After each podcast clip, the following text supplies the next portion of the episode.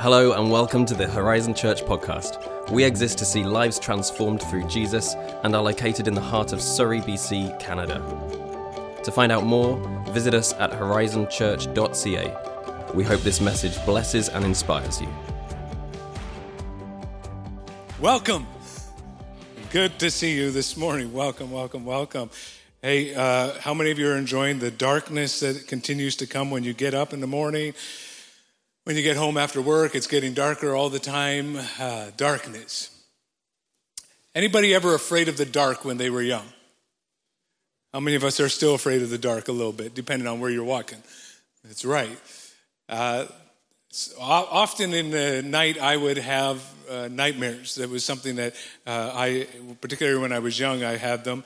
Um, and you would wake up and it's pitch dark and everything that looked a certain way normal so to speak uh, when you went to sleep suddenly looks way different and scarier. That that uh, blanket that you put over the end of the bed now suddenly looks like somebody ready to, to get you or whatever it would be. The things that our imagination can do in the dark because in the dark that's and darkness those are the times and the places that have kind of mystery. Things are happening in them things that are hidden the, the villain is always dark. Is that not true? Think of Dracula. Well, don't think of Dracula too much, but Dracula, dark, black, everything like that. He only he can't be in the daylight. He's afraid of garlic and all that kind of stuff. Then there's the guy Darth Vader for the Star Wars people. And then there's the the one in Lord of the Rings. What's his name again? I think it's Sauron, something like that. Then there's, in, in the reality of the world that we live in, the enemy of our souls as well. The darkness. darkness is this incredible thing that can shift our perspective if we're not careful. Things that are hidden. And we really live in a bit of a dark uh, time right now in our world. A lot of uncertainty, a lot of challenges in so many ways. And, and we probably are going to be in for some challenging times economically and financially for the next little while. If things continue to unfold as they seem to be right now. And then in the general culture of our world right now, there's a lot of division, there's a lot of an increasing antagonism towards the people of God, the followers of Jesus. Wars and rumors of wars and droughts and famines and floods and seems to be dark and getting darker. And it could be very easy to begin to live based off the headlines. But based off what you read or what news station you listen to, could begin to form your perspective, and not only form your perspective, but begin to govern your life and your thought life. And as we think, so are we. So it's very important as Christ followers that we do not let darkness direct us, but we remind ourselves of this one thought that Jesus came as light. John 1 5 says, The light shines in the darkness, and the darkness has not overcome it. Somebody's got it back there. Let's try that again. The light shines in the darkness, and the darkness has not overcome it. The light shines in the darkness, and the darkness can never extinguish it, another version says. And it's so important to remind ourselves in the middle of dark times, wherever, whether that's personally, whether that's in your family, whether that's in your situation at work, whether it's in our world right now, that we remind ourselves that it's for times like this, very much like this, that Jesus came as light in the darkness. That's why Psalm 121 says, Lift my eyes up unto the hills, because where does my help come from? My help comes from the Lord, the maker of heaven and earth. That's why Colossians 3 says that I need to set my mind on things above, not on things on the earth. It says I need to set my heart on things above, not on things on the earth, because what is going on around me, if I allow it to get in me, it will begin to define me. Because no matter what's going on, we must remind ourselves that though it may be dark, the light has come. The light has come. He's not taking a nap. He's not wondering what's going on. He's not going, oh, what's going? That's happening. That surprised me. Jesus is moving. He's moving in the midst of darkness. He's moving in spite of darkness. He's overwhelming darkness. He's pushing back darkness. He's not going to be taken by darkness. And we remind ourselves of who he is. After he was crucified, and there was this period of time where the disciples he had risen, but nobody had, not many had seen him yet, and they were wondering about it. And it says that they locked themselves in a room because they were afraid of what was out there. And so they locked themselves in a room.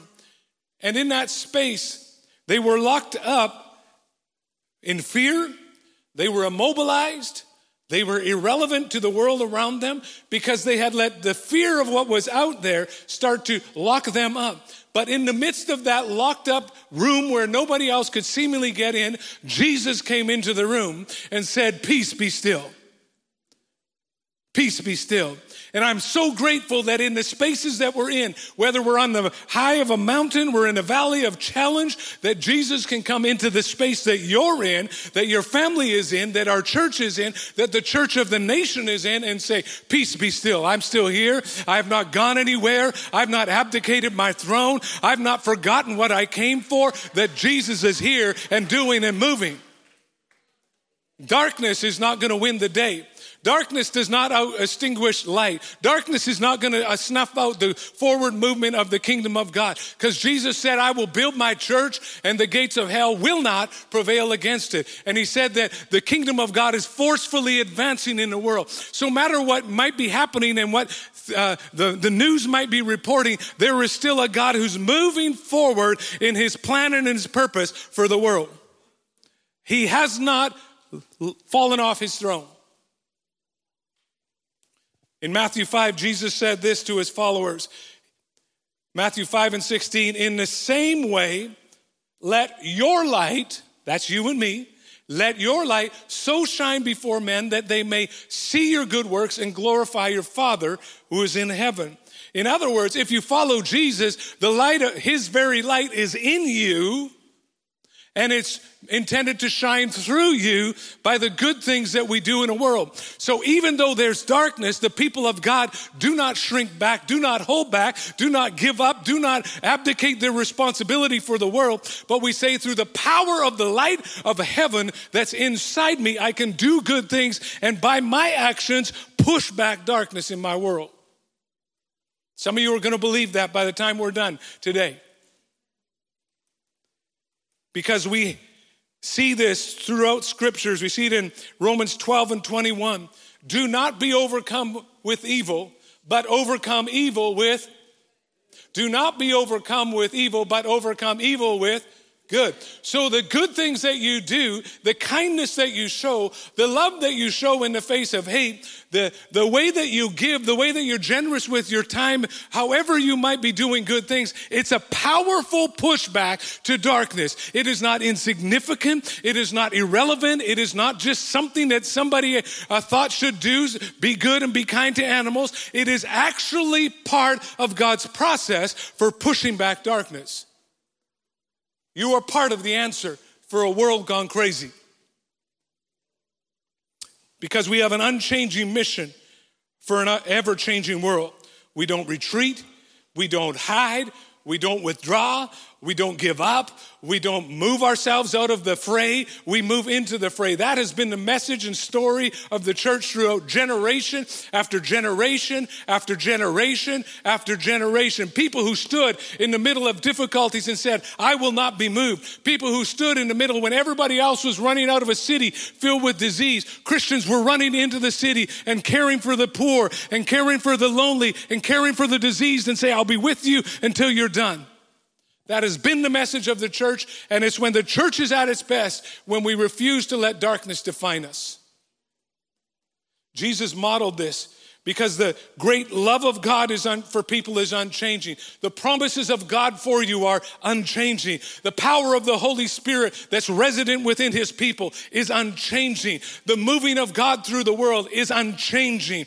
That Jesus is still moving, that people are still coming to know him, that addicts are still being set free, that people who are caught in darkness are coming into light. That that's the power of the light of Jesus moving in the world.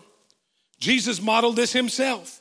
In Acts 10 and 38, we know how God anointed Jesus of Nazareth with the Holy Spirit and power, the same as he has anointed every one of his followers with the Holy Spirit and power, and how he went around doing good and healing all who were under the power of the devil because God was with him. Jesus modeled and showed us the way. We don't retreat in the middle of it. We go, he says, it says he went around doing good and healing all who were under the power of the devil or under the oppression of the devil. Not only did Jesus model it, he mandated it for us. In Matthew 28 and 19 and 20, Jesus, his last kind of words, and uh, just before he returned to heaven, he said to his people, to his disciples, Therefore go. Somebody say, Go and make disciples of all nations, baptizing them in the name of the Father and of the Son and of the Holy Spirit, and teaching them to obey everything I have commanded you. And surely I am with you to the very end of the age. What a huge, incredible mandate that Jesus has given us. It does not allow us to step back. It does not allow us to withdraw. It does not allow us to give up because he said the nations need to be reached. There are people groups that need to be reached. And he was telling this to people that had never seen a train, had never been on a plane or dreamt of one, who lived in a tiny uh, little nation called Israel that, that was under subjugation. And he said to them, through you, you're going to start something that's going to change the world, that's going to make a difference, that's going to cause people to, that are far from God to come to know God, that's going to see marriages restored, that's going to see hope brought back to people, that's going to see the people brought out of the gutter of despair. You're going to do something that's incredible because I have called you to it, I've mandated you to it, and I'm empowering you to do it. And here we sit because they obeyed, knowing Jesus because they said, I'm going to do it. And not only that, Jesus made us for it. Not only did he model it for us, he mandated it, he made us for it. You were made to make a difference. You were made to make a difference. You were made to make a difference in the world. Whoever you are, whatever space you occupy, whatever space you've, or whatever situations you've gone through, that you are made to make a difference. And the war of hell against your life has been because he wants to stop you from being that one who makes a difference. Ephesians 2 and 10. And I'm talking fast this morning. I know because I'm excited because there's lots to talk about and it's going to be good. And, and you listen again on YouTube or something if you have to. If the English is your second or third language, I apologize in advance. At least we put the scriptures up there. If you don't, you don't even hear me read this. We are made for this. We are for you. Say, that's me are God's handiwork. In other words, God's hand is on your life. He's marked you for His purpose. He's put gifts in you. He's put anointing on you. He's lifting you out of situations. His handiwork created in Christ Jesus to do what? Good works which he prepared in advance for you to do. In other words, they're out there that you haven't walked into them. He's already gone ahead of you. When you're just starting, he's already finished. When you're just beginning, wondering what's my life gonna be, God is already down at the end saying, come on, there's so much for you right now. We have an unchanging mission in an ever changing world. An unchanging mission in an ever changing world.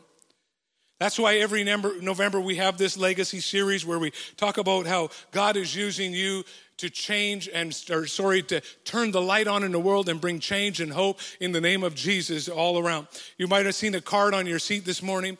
Uh, that's it says Legacy Pledge, and on November the twentieth, we're going to take an offering, and we're going to and we're going to receive pledges to say how are we going to do what God's called us to do because over the next couple of weeks, November, when we take that offering on November the 20th, we're believing God that we're going to continue to be able to fund, to raise tens upon tens of thousands of dollars to help feed people, to help widows and orphans, to visit the prisoner, to uh, educate those that don't have an opportunity for education, to come alongside rural pastors in Africa, to plant churches in Thailand, to, to plant churches in our region, to, to see people fed, to, to see liberty come into places where there's no, to see hope hope be restored to people because legacy is about living and doing our part in God's great story. We can't do everything, but we can do what He calls us to do.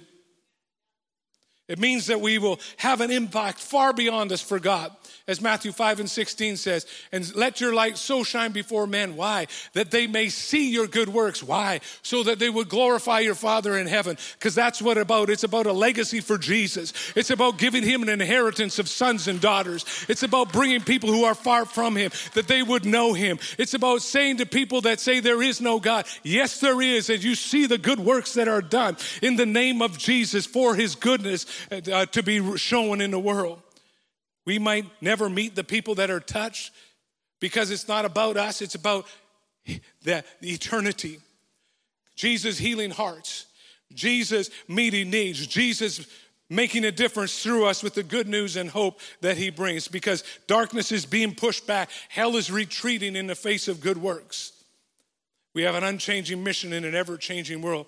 You're saying, Pastor, this is really great, but do you really think that this is the time to be asking for money and asking people to be boldly generous? Because I don't know if you know what's going on out there. Have you seen what things are like? Giving, generosity, raising money, what are you talking about? It's dark out there, Pastor. Am I going to have enough? Will I be able to pay the bills? I hope I don't miss a day of work because I don't know if I will be. I wonder if my retirement is going to be okay. I'm not sure if I will have enough to replace the worn clothes of my children. The interest rates are rising. My credit card balance is going up. My rent has gone up. My everything has gone up. I go to buy food and it's more than it was last week. Food costs are stressing me out. And this is a survey recently showed that one in five Canadian families are missing meals right now to meet basic expenses. The food bank visits in March 2022 are 35% higher than they were in March 2019. So come on, Pastor. Please, don't, why don't you talk about something else? Like being kind to my neighbor, or who is the beast of revelation, or how many angels can be on the top of a head of a pin.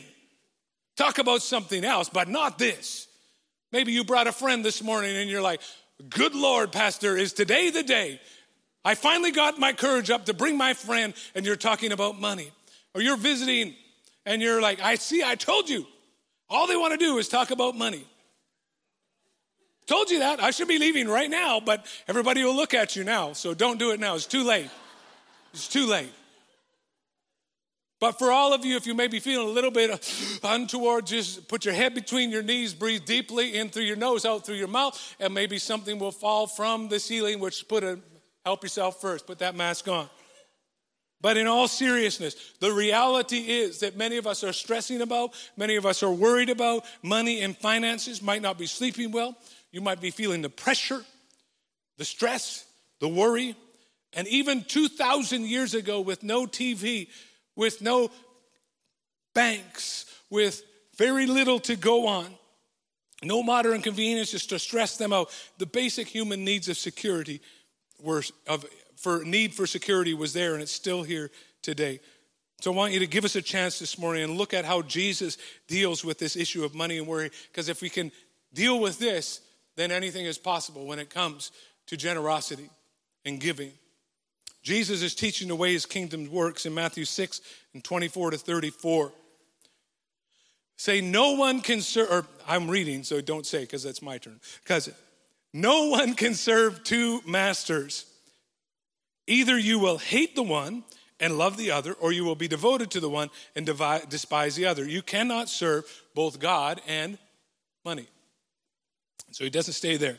Therefore, in other words, because I've just told you that, that you can't serve God and money, therefore, I will tell you, do not worry. Say, don't worry about your life, what you will eat or drink or about your body. Am I, is Jesus preaching to anybody today?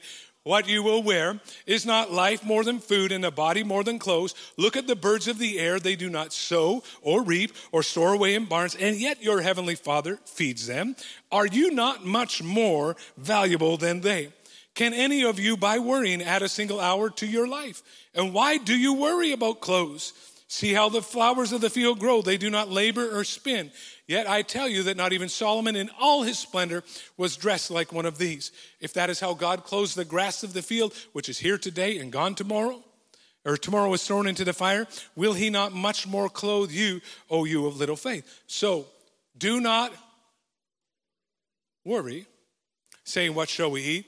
What shall we drink? What shall we wear? For the pagans, those people who don't know God, run after all these things, and your heavenly Father knows that you need them.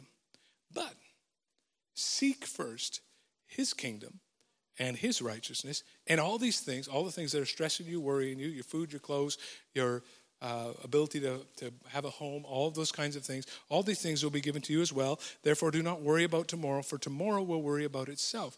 Each day has enough trouble of its own. So, Jesus is talking to us, all of us, about how to live in a world gone crazy, in this fight between money and Him. What, why is he making it about God and money? Why is he drawing that? Because he's addressing a very common issue that is still an issue today money and worry and the stress and the anxiety about money, possessions, what we have, how much we don't have, what's going on. And you see, Jesus understood something. He wasn't shy about talking about money.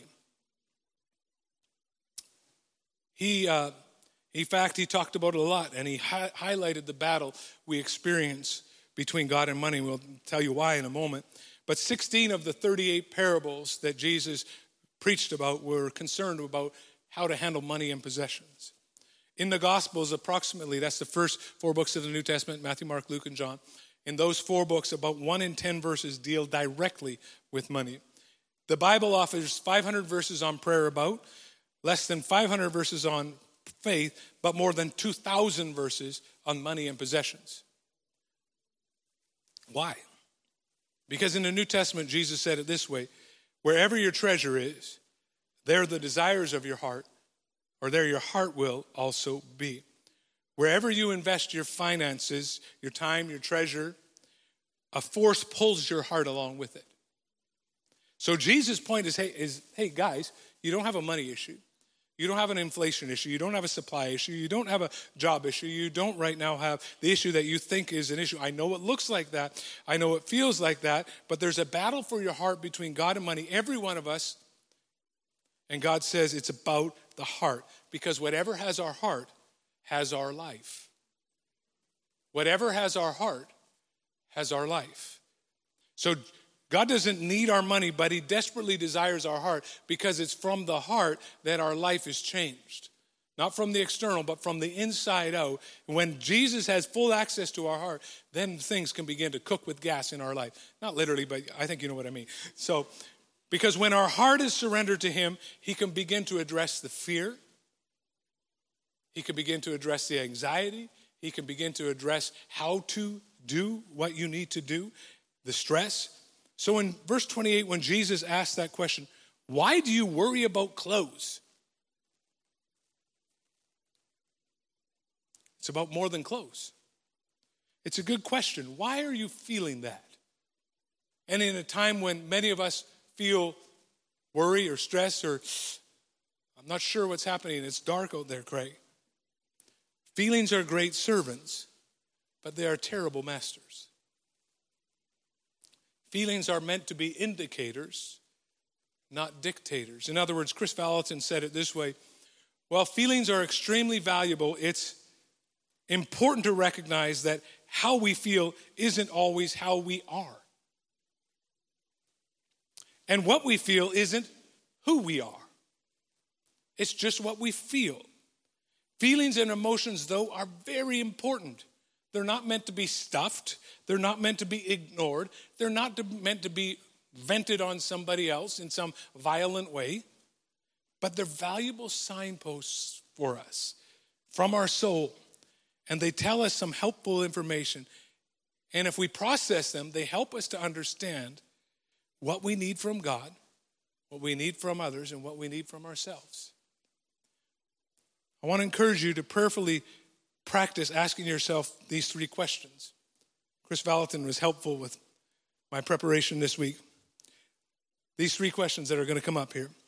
As you process emotions around money and, and not just money, any negative emotion, why am, what am I feeling right now?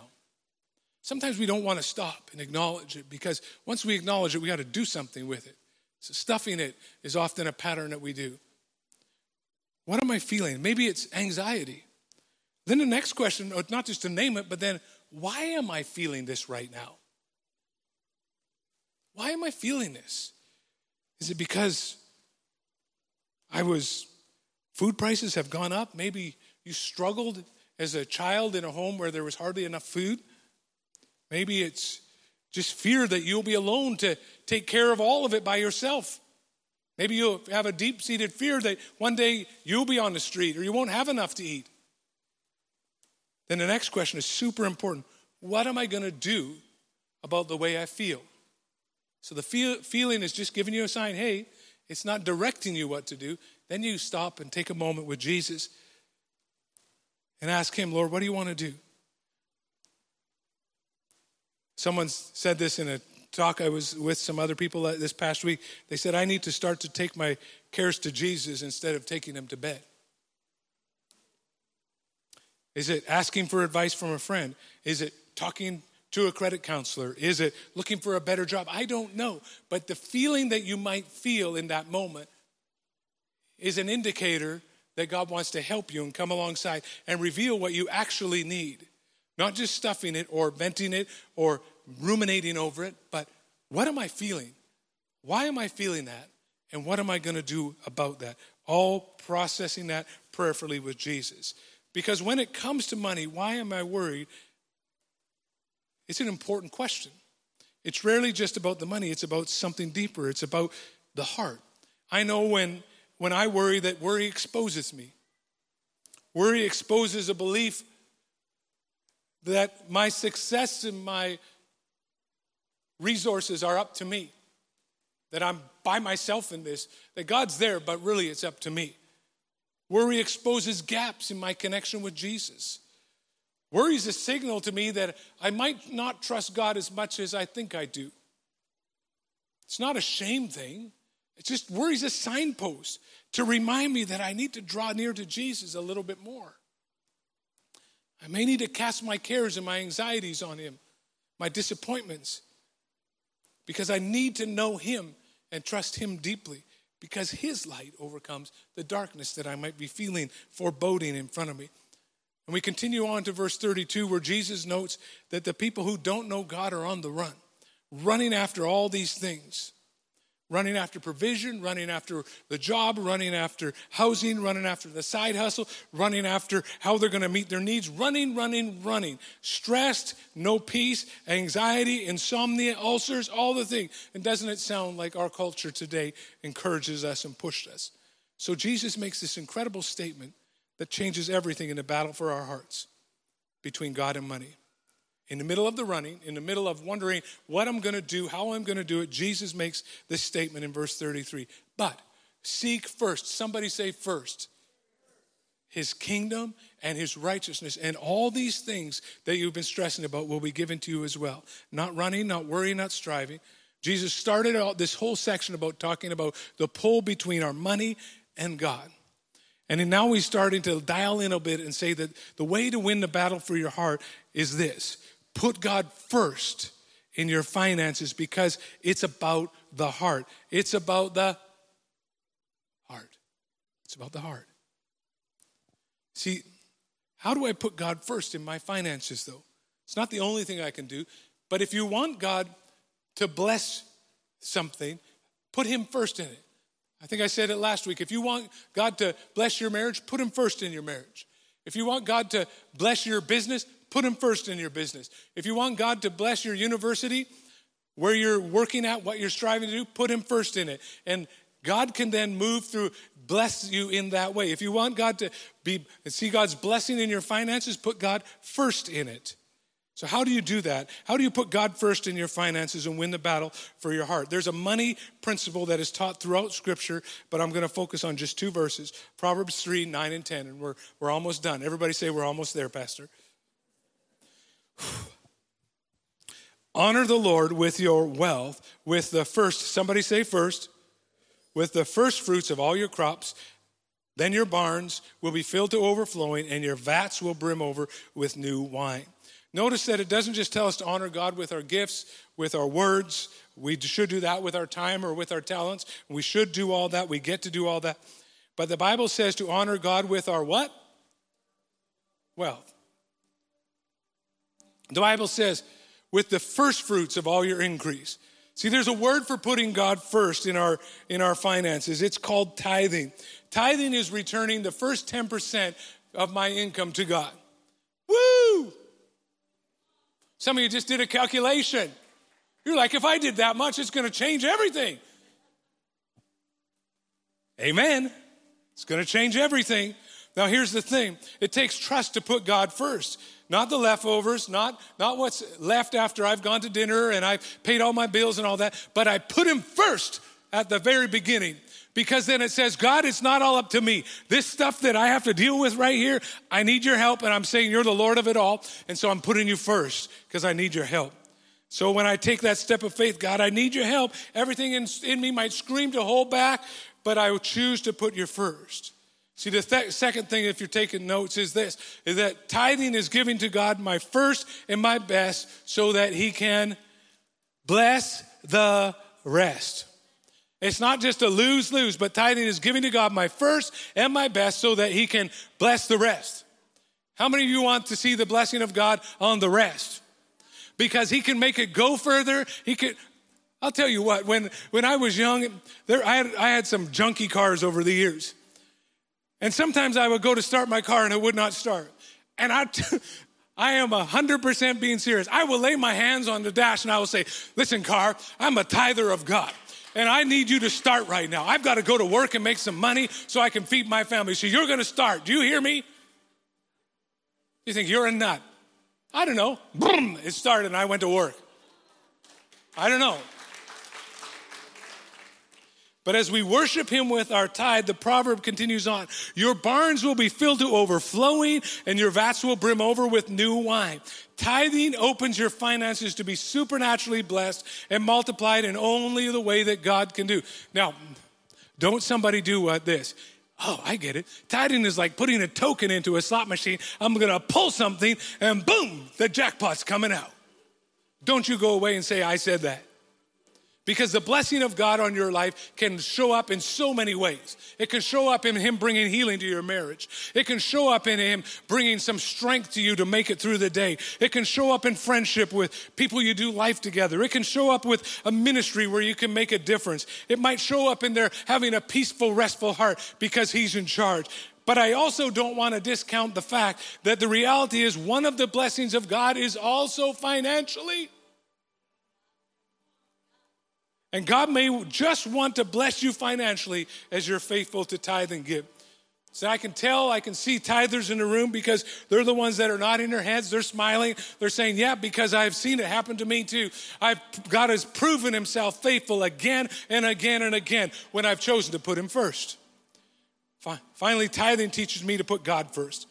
The New Living Bible in Deuteronomy 14 and 23 says this The purpose of the tithe is to teach you to always put God. Is it somewhere? Is it going to show up? I don't know. The purpose of the tithe is to teach you always to put God first in your life. Deuteronomy 14 and 23 in the Living Bible. It's to teach us to put God first. Eugene Cho said it this way, a pastor in Seattle. Generosity is what keeps the thing I own from owning me. About the heart. In other words, generosity isn't just intended to bless others, although that will happen, it's also to liberate me.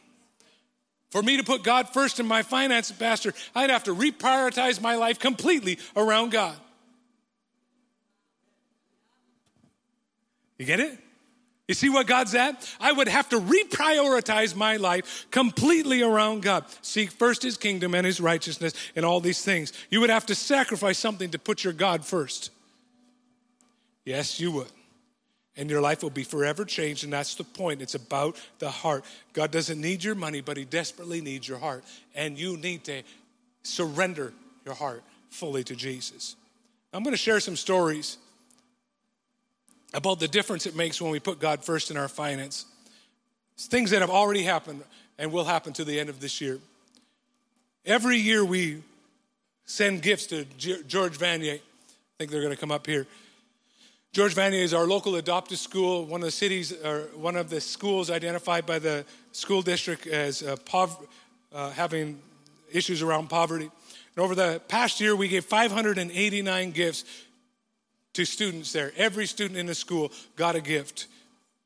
These are kids that are new immigrants, children of the working poor, those on social assistance, some people in challenging circumstances, single parent homes. And then last this past year in 2022, we made the decision to, to give weekend hampers to 25 families. And if you can believe this, 25 hampers each week equals, someone put up the next one, 750 meals every week. 750. So in a month, how much is that? 3,000 meals. Over the course of 2022, your generosity, being faithful in tithing and generous in your giving, 36,000 meals given the last year. 36,000. I'll pull that back a little bit. Amazing. There's a little video I think that's going to be shown from the principal of George Vanier just to say thanks to all of you. We showed this last year, but it was so good. Let's see if it happens. Hi, everybody. My name's Leanne McBride, and I am so fortunate to be the principal at this wonderful school. George Vanier is an amazing environment where we have diverse cultures that all come together to learn. We are, have been incredibly fortunate to have a community partner in Horizon Church. I have been the principal at the school for three years, and when I first stepped in to this school, I was so blessed to have a meeting in my early days with our uh, members of the Horizon Church, and I discovered their uh, the the amazing work that they do to bring everybody together, particularly our most vulnerable kids and families. Some clear examples of how the church worked together with our school are they provide amazing hampers, food hampers, once a week to our most vulnerable families. And in a truly amazing gift, at Christmas time, the Horizon Church brings all of their volunteers together and provides a Christmas gift to every single child in our school, which is no small feat considering we have 600 learners that attend our school every day. Last year, we all went through a lot of um, uh, tough times. And with COVID and some health concerns from all of us, there were some difficult times. And I was so heartened by the fact that our relationship with the Horizon Church still remained strong despite all of the challenges we went through. And examples of this are the way that Horizon came into our school and provided a little bit of a treat coffee, tea, muffins just to say we're thinking of you, we're here for you, and we're all working together. On behalf of the entire school community, my students and staff, we want to say a profound thank you to all of the amazing uh, workers who support Horizon and most of all support us. And we look forward to our continued partnership for many more years to come. Thank you so much. Awesome. Yeah. Something new we started this year Pearls of Hope, which is uh, bags, like backpacks for people going through cancer treatments. Not an empty backpack, it's got all kinds of things in there that are specific for people undergoing cancer treatment. We sent out 30 this year, so far this year, uh, most locally, but also to four provinces in Canada and also uh, overseas as well. And uh, that is because of your generosity. And um, we want to be ready. Uh, we're not hoping this happens, but we have, if you know of anybody that uh, needs one that is going through cancer, hello at Horizon Church. We also have 10 ready if there's any children that would be in that difficult, difficult situation. We pray and we help practically at the same time. Uh, and as well, coming up, uh, what we have our Christmas angels and hampers. Last year, we gave 211 gifts, individual gifts to kids, 50 hampers, which equaled out to, I think it's going to come up, how many in a year? How many was it? Oh, that's over there 10,500. Here's the math for 50 times 14 times 3 a day for a family of five. Another 10,500 meals. Wow darkness being pushed back. And then, even through uh, the last, well, it's been a number of years, but every Friday we provide uh, the, the meal for at, at Night Shift Street Ministries up in the uh, city center area of Surrey. And we provide there the soup. It's made here in our cafeteria, and uh, that means approximately 200 cups of soup. And over the course of a year, over a week. I think they have it 800 a month, and it's 10,400 because there's 52 weeks. 10,400 meals or cups of soup given out every week because you are faithful to return to tithe and give generously of your offering. And I believe there's also a night shift street video. The warehouse manager now at my night shift, uh, but I'm also the Friday night leader. I lead, have been leading every Friday night now for about uh, eight years. And um, why do I serve at night shift? Well, I have three reasons, and I'll go tell you them briefly. One is because of love, and not my love, but the love that God has shown me. And that love compels me to serve. And that's my main reason for serving at night shift. The other reason is, is because Jesus is there. And there's a little story behind that. And uh, one day I was driving home, and I was a little ticked off at God because one of our street friends, who I had gotten to know over the past eight years, had died of an overdose. And uh, he had committed his life to Christ, but still st- struggled with addiction. His name was Danae.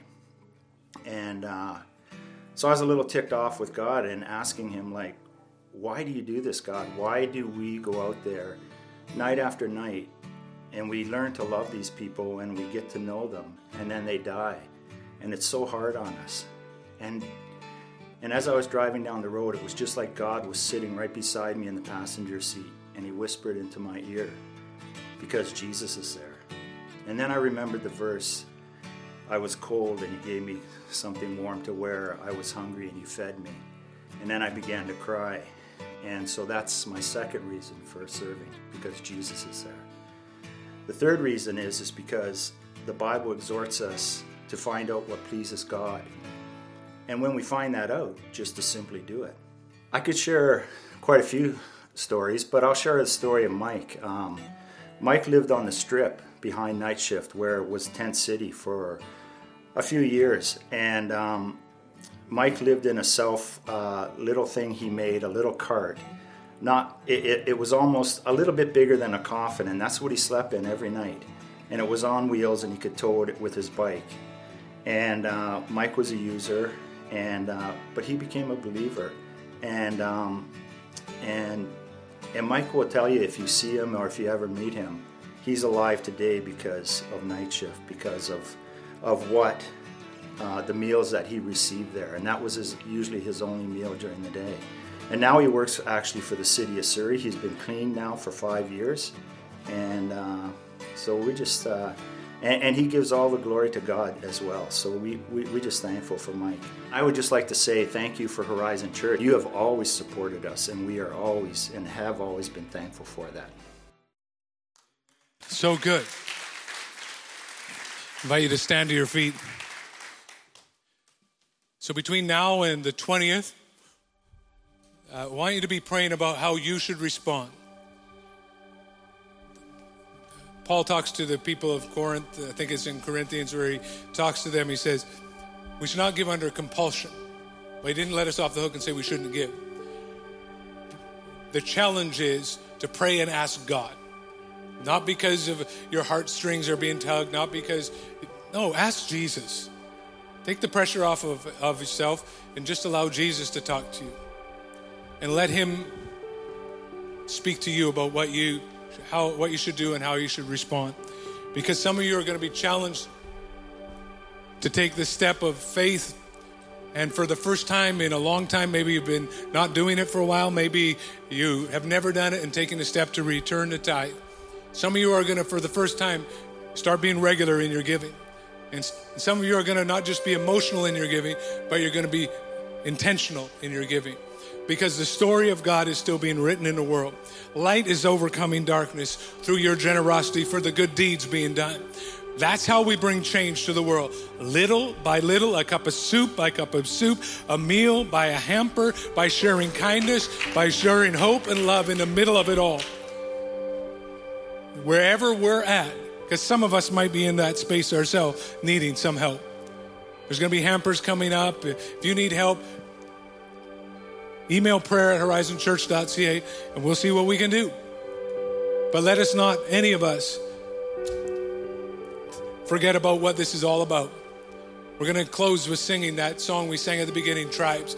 That every tongue, every tribe, every people group, everybody that, that is in our city would have the privilege of knowing about Jesus. And we're talking just about local stuff this week. We'll talk more in the next couple of weeks. But what a privilege it is to know Jesus. Anybody else can agree with that in the room? What a privilege it is to be loved by Him. What a privilege it is to join with Him in doing whatever He's created us to do to see the world change through the power of goodness and kindness and the love of Jesus being displayed. We hope you enjoyed this message from Horizon Church. To find your next step, visit horizonfam.ca. Have a great week.